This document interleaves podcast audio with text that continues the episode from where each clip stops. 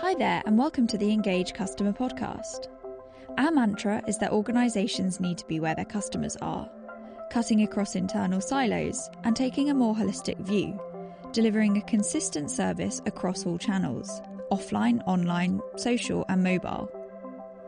For over a decade, we've helped some of the world's biggest brands engage with their target customers on a deeply emotional level with industry-leading conferences and online digital media. To find out more, visit engagecustomer.com.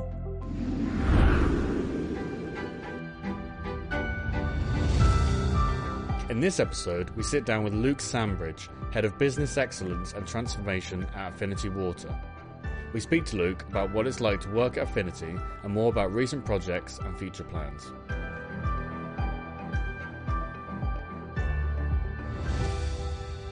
Luke, how are you doing today? Good to see you.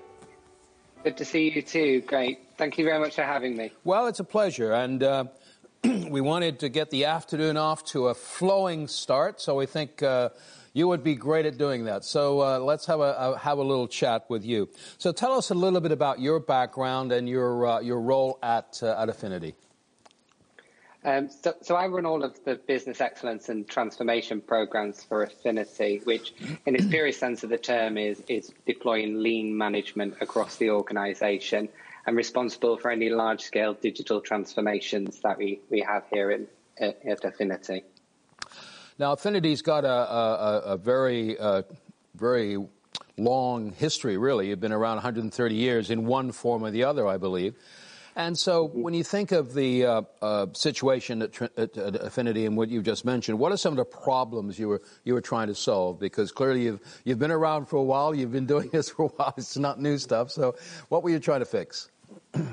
Well, I hope I don't look 150. The company's certainly been there. But, it feels like wet some days. Yeah, it could do. But no, Affinity Water is one of the largest water-only companies in the UK. So we currently supply about 900 million litres of water per day to our customer base, which is about 3.6 million. And our customers generally live on the outskirts of London, and our supply area rings that kind of area. In terms of the challenges that we've had and a lot of water companies have, is in 2019, we started our next phase of improvements here. And to be honest with you, we were at the bottom of the league table for customer experience for Affinity Water within the industry. And ultimately, that's because a lot of customers don't actually deal with us day in, day out. So ultimately, as long as there's no problem with their supply of their water, they very rarely speak to us or engage with us in any way, shape or form. And the only time in which they do engage with us is if there's a problem experienced. What we found here is we wanted to book the trend on that. We didn't want that to be our experience moving forward. So we started a piece of work in 2019, initially with our customer operations division, doing a discovery phase of, how can we really change the dial here at Affinity? And what we found was three core things. We found that sometimes our approach was inconsistent and not consistent on every touch point to offer a great experience. We found that we had overly complex processes for our colleagues to kind of go through, and ultimately there was large-scale manual interaction required. And as well as that, as well with many other companies, I can imagine, our legacy systems and platforms just didn't really work with our processes very well. And ultimately, we had a large number of systems and platforms that our people needed to navigate in order to deliver great service. So those were our kind of core underlying problems. In order to deliver that, we decided to really go on a transformative journey. And our strategy has three core elements. The first one was the creation of our principles, which we live and die by every single day. That's there to engage our colleagues in what really great service quality culture looks like. What is the service that we are going to offer our customers? How are we going to live by that? But also, those principles were used internally to basically ensure that we lived up to our commitments to each other as well. In addition to that, we then started a period of simplification of our processes delivered by our business excellence program. And then we paved the way through that simplification for a single integrated systems platform, which we lovingly called here at Affinity Water the ONES programme. So those were our initial areas of focus of the transformation. Well, it sounds like you started on absolutely the right track by, as you mentioned, defining, defining your values, defining the principles, because so many organizations forget that. And if you start from that perspective, then you can begin to build the technology, the processes, all of the things that you need to do to support that. And I think that's a great tribute to what you've done. So when you think about this particular pathway, what were the features of this? What were the things that really stood out for you when you started down this road? What we knew here at Affinity Water is we have some amazing colleagues who really, really care about the customers, about what we do. The first feature we started was to look internally. So we started to build capability. And the capability that we built differed depending upon the role that our colleagues delivered. So if they were people that would deliver processes in, day out, and end results to our customers, we helped them with process improvement capabilities and skill set, how to identify and how to overcome problems that they're experiencing in their everyday working environment. The second feature was then those that managed our frontline teams, how can they manage processes better so that they can identify where problems were occurring across multiple processes. And we found that starting with a culture of capability building really put the empowerment back into our business to really drive changes that matter for our customers and also for our colleagues as well. What was really important for us, as well as our principles, was that everything we've done here at Affinity Water ties into our overarching strategy. And within the water industry, we have what we call AMP planning, which is 5-year business plans. And we made sure that we had criteria assigned to those strategies, assigned to those programs, so that we can pick which were the best improvement programs to take forward, ensuring that we were doing the right thing to improve our service quality. So it was those kind of two core elements, linking it into strategy and building internal capability, was the two requirements that we really leveraged during the course of the transformation. And when you mention capability, I think that's a very good point, because often in organizations, especially ones that have some complexity, different questions, people coming through with a whole range of issues, it's having that well-rounded person that can deal with a number of issues, because then that works better for you, it works better for the customer, that you don't have to say, oh, I'm gonna have to transfer you, or whatever it happens to be. So thinking of that, and that may be one challenge that you might have faced, but what other challenges did you have by, when you started to look at how you wanted to deploy this combination of I guess, process and behavioral change, but also technology change? I think one of the challenges that we had was, organizations that have been around for as long as we have has seen multitude of changes. So how do you take people through what could be perceived as yet again another change in terms of, and really getting over those barriers of, well, we've heard this before, or we've tried this before, and you really have to start to listen. And I think that was one of the big challenges we had, is that there was a feeling of, we've been down this track before, how different will this be? And what we chose to do is to listen to our people, to include them in exactly what we were doing and how we were delivering it moving forward, so that they feel empowered to actually challenge our processes, challenges the way that we work, to overcome that cultural barrier. And I think a lot of organizations, they overlook that. They overlook, they go off on a big transformation, and everything has to be shiny and new. I think what organizations need to realize is the real power that you've got are the people that work for you already at the coalface, who see these problems. They see and they talk to your customers every single day. If you can empower those individuals to make real, sustainable, long-lasting change for your business, and you can talk to them and really move that culture forward, that is the biggest thing you can do for your transformation. That's how transformations either fail or they, become a success. And that was a challenge we had, but we did that head on. We opened up the lines of communications. We brought people in to talk to us. We involved them in the change. And that's how we overcame that challenge. I'm with you 100%. I often wonder why more organizations don't do this, because the way I put it to them is that, you know, people like, as you've described, people in the front line, but people anywhere in the organization, but certainly in the front line, they know where the bodies are buried and probably give you a detailed map. So they, you know, you really know what's going on. So what were the results? Clearly you've involved people. What were the results of the program, or what are the results so far?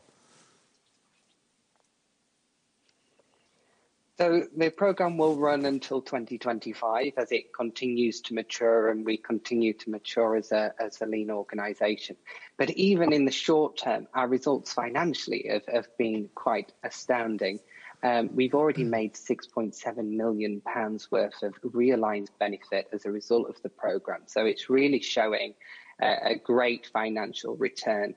And more importantly than that, though, we have an underlying capability inside the organisation to look and identify problems effectively, then to also work through to identify the root causes and not necessarily worked on symptomatic issues anymore.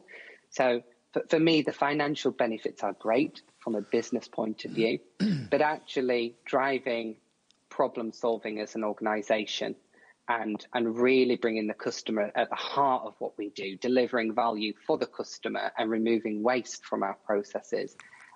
Those have been two fantastic benefits to get so early on in a program.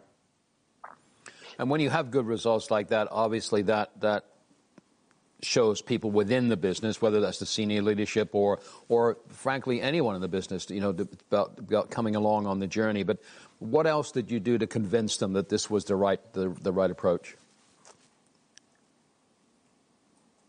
So we have had quite an extensive communication a kind of plan that runs alongside our program. We tried to take this in a different stance. So we did not try and deliver program-style communications to the operations. What we did early on was be quite quiet about what we were doing. We gave people time to learn the skills that we're asking them to learn and to them to start working through the projects and improvements that they were working on. At the point in which we started to see those projects deliver, we told our story through the voice of our people, the people that had been through that journey with us, the people that were making the changes on the front line. And we felt that communication, both peer-to-peer, but also upwards throughout the organisation, was really effective. In addition to that, we've got a lot of Affinity Water heroes, as we call them.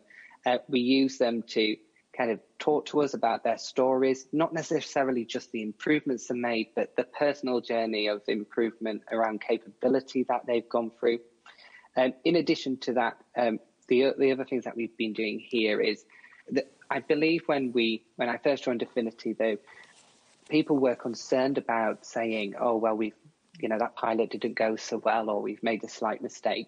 We turned that totally on its head, and we really do embrace learning from our mistakes now. Mistakes are an opportunity to deliver better quality to our customers. So we learn fast from them. We celebrate them as well, just as much as we celebrate the successes as well. Yeah, I think celebrating failure, it sounds like a strange terminology, but it's the way to do it, isn't it? It's showing people, firstly, that they're allowed to fail. And, you know, not necessarily in a really bad way, but they're allowed to fail. That's okay, as long as we do learn from it, and we do. And I think that's, again, as you point out, many organizations are afraid to do that. They're afraid to do these things because they don't want to, they don't want to be seen as failing, and they don't want to be, you know, certainly a person running a program doesn't want to have that. Did you sort of expand this approach throughout the business? I mean, clearly, you know, a lot of it was driven by the people at the front line, the people in, you know, direct contact with the company. But did you expand it throughout the whole organization? Certainly have. So our entire business excellence program goes across all levels of the organization. So, yes, we've worked on frontline capability building, but we've also worked on maturity across each layer of management across our business, all the way up to our executive management team. We really have started a new way of working here for Affinity, and we've just started the process of assessing our maturity levers, which looks at our business through 8 lenses that we've created around what type of organisation we want to be. So we do quite a lot of work, quite a lot of groups, focus sessions, with our leaders to ensure that they're the leaders that we need them to be, and they've got the right skill set and capabilities to help them help their teams. Mm. And you have a customer group, I forget what you call it, people from outside the business that you interact with. How does that work? Yeah, so within the water industry, we have a customer challenge group. So we have it's a bunch of professionals that support us and really challenge our strategies and our approach moving forward. Mm. We find that extremely useful. As we really get the opportunity to test what we believe would be the right approach, and then to gain very early feedback around how we can improve. We don't just use the CCG, though. As well as that, we use an online community of customers that we have, about 575 at any one point working with us on both, process changes that we make, changes to our experience, all of those things, to get early feedback, voice of the customer about what really matters, what's value add and what's not. And we found that's really helped us deliver better products, better services to our customers in a very efficient and effective way. Mm. And I think when you interact that way, one of the benefits is that the people see what's happening. When we do, many businesses do surveys, they send out surveys, they get people filling in questionnaires, but the people that do that, they never really know what's happened. They never know whether or not you have made any improvements or not. And it sounds like with the interaction you've got, at least you've got that mechanism. Say, yeah, we heard what you said about this and we've done something, which is really great. And it sounds like, you've obviously done lots and you're learning lots. What else would you do to improve things? What sort of on the agenda? I think for us, we need to continue striving for perfection in a world which is not perfect, and we're aware of that. We need to keep learning from our mistakes. We very much learned a lot during the programme. One of our core learnings where we started working heavily on process simplification and then secondary sustainability after that. We did find that there would have been a better opportunity had we balanced those better right at the beginning of the programme, really brought that sustainable culture forward. A number of months would have been ideal for us. And I think for us, we're going to continue on our journey. We don't know everything we're going to deliver yet, and I think that's the exciting bit. Mm. Our customers keep talking to us, keep explaining what they require, and ultimately, their entire experience, their entire standards are changing every single year, especially post-COVID. So, I think there's a lot to happen. There's a lot of great stuff that we're still doing. There's a lot we've got to learn, and we're just up for the challenge. We can't wait for it. Well, I think what you're doing is, the whole idea of communication in any relationship is key. And clearly you're showing, both in terms of your internal relationships, people you're talking to internally, people you're talking to externally. And as you mentioned, you've seen some benefits already, some financial benefits, but what other benefits would you say this approach has brought to Affinity Water?